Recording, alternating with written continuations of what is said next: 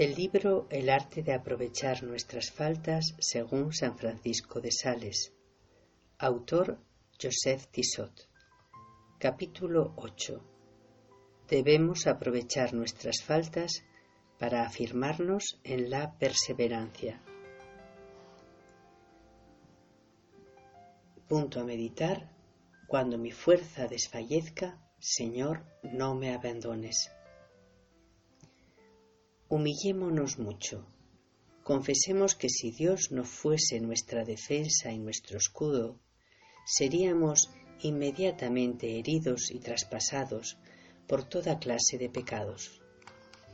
Por eso debemos estar pegados a Dios por medio de constantes prácticas de piedad, procurando que ésta sea nuestra mayor preocupación. Aunque alguna vez tengáis sacudidas de amor propio, no os turbéis, porque Dios lo permite así, para que os cojáis de su mano, para que os humilléis y le pidáis su ayuda paternal.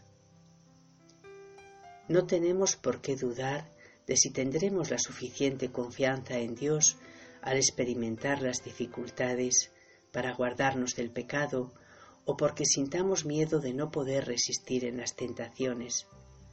No, porque la desconfianza en nuestras propias fuerzas no es falta de resolución, sino verdadero reconocimiento de nuestra miseria y de nuestra flaqueza.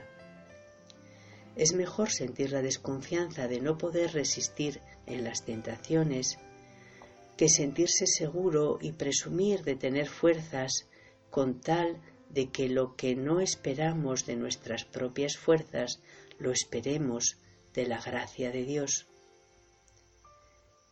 Es esto tan cierto que muchos de los que alegremente se prometían hacer maravillas por Dios, cuando llegó el momento desfallecieron.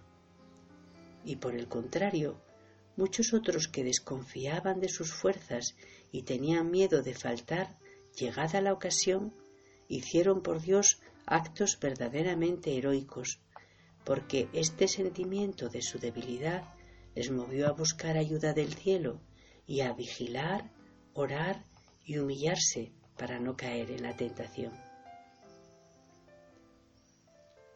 Aunque no sintamos en nosotros ni fuerzas ni ánimo para resistir la tentación si se presentara, con tal de que deseemos hacerle frente y esperemos en que Dios vendrá a ayudarnos, habiéndoselo pedido, no debemos contristarnos, pues no es necesario sentirse siempre con fuerza y ánimo, sino esperar y desear tenerlo en el lugar y momento oportunos. Tampoco es preciso sentir en sí señales de que tendremos valor, sino que basta esperar que Dios nos ayudará. Sansón, que es llamado el fuerte, no sentía nunca las fuerzas sobrenaturales con las que Dios le asistía, sino cuando llegaba la ocasión. Por eso se dice que cuando encontraba a los leones o a sus enemigos, el Espíritu de Dios se apoderaba de él para matarlos.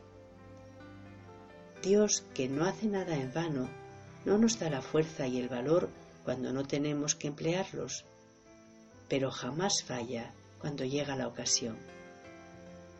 Por tanto, es necesario esperar siempre que nos ayudará en todos los casos, con tal de que le pidamos su auxilio.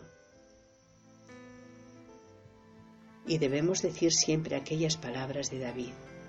¿Por qué estás triste, alma mía? ¿Y por qué me conturbas? Espera en el Señor. Y la oración del mismo.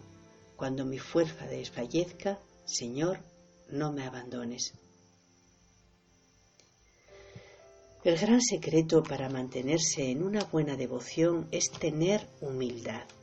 Sed humilde y Dios estará con vosotros y apreciará vuestra buena voluntad y se os entregará sin reservas, diciéndole desde el fondo de vuestro corazón que si hasta ahora no le habéis servido bien, tenga la bondad de perdonaros y daros fuerza para tomar la resolución de desprenderos de todos los afectos del mundo y de no apegaros a nada más que al amor de Dios y, servirle fielmente, con todo corazón.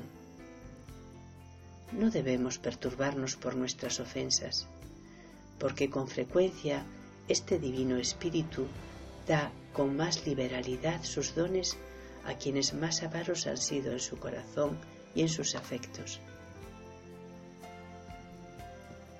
Espero en nuestro Señor que os tendrá siempre de su mano y por consiguiente no caeréis del todo.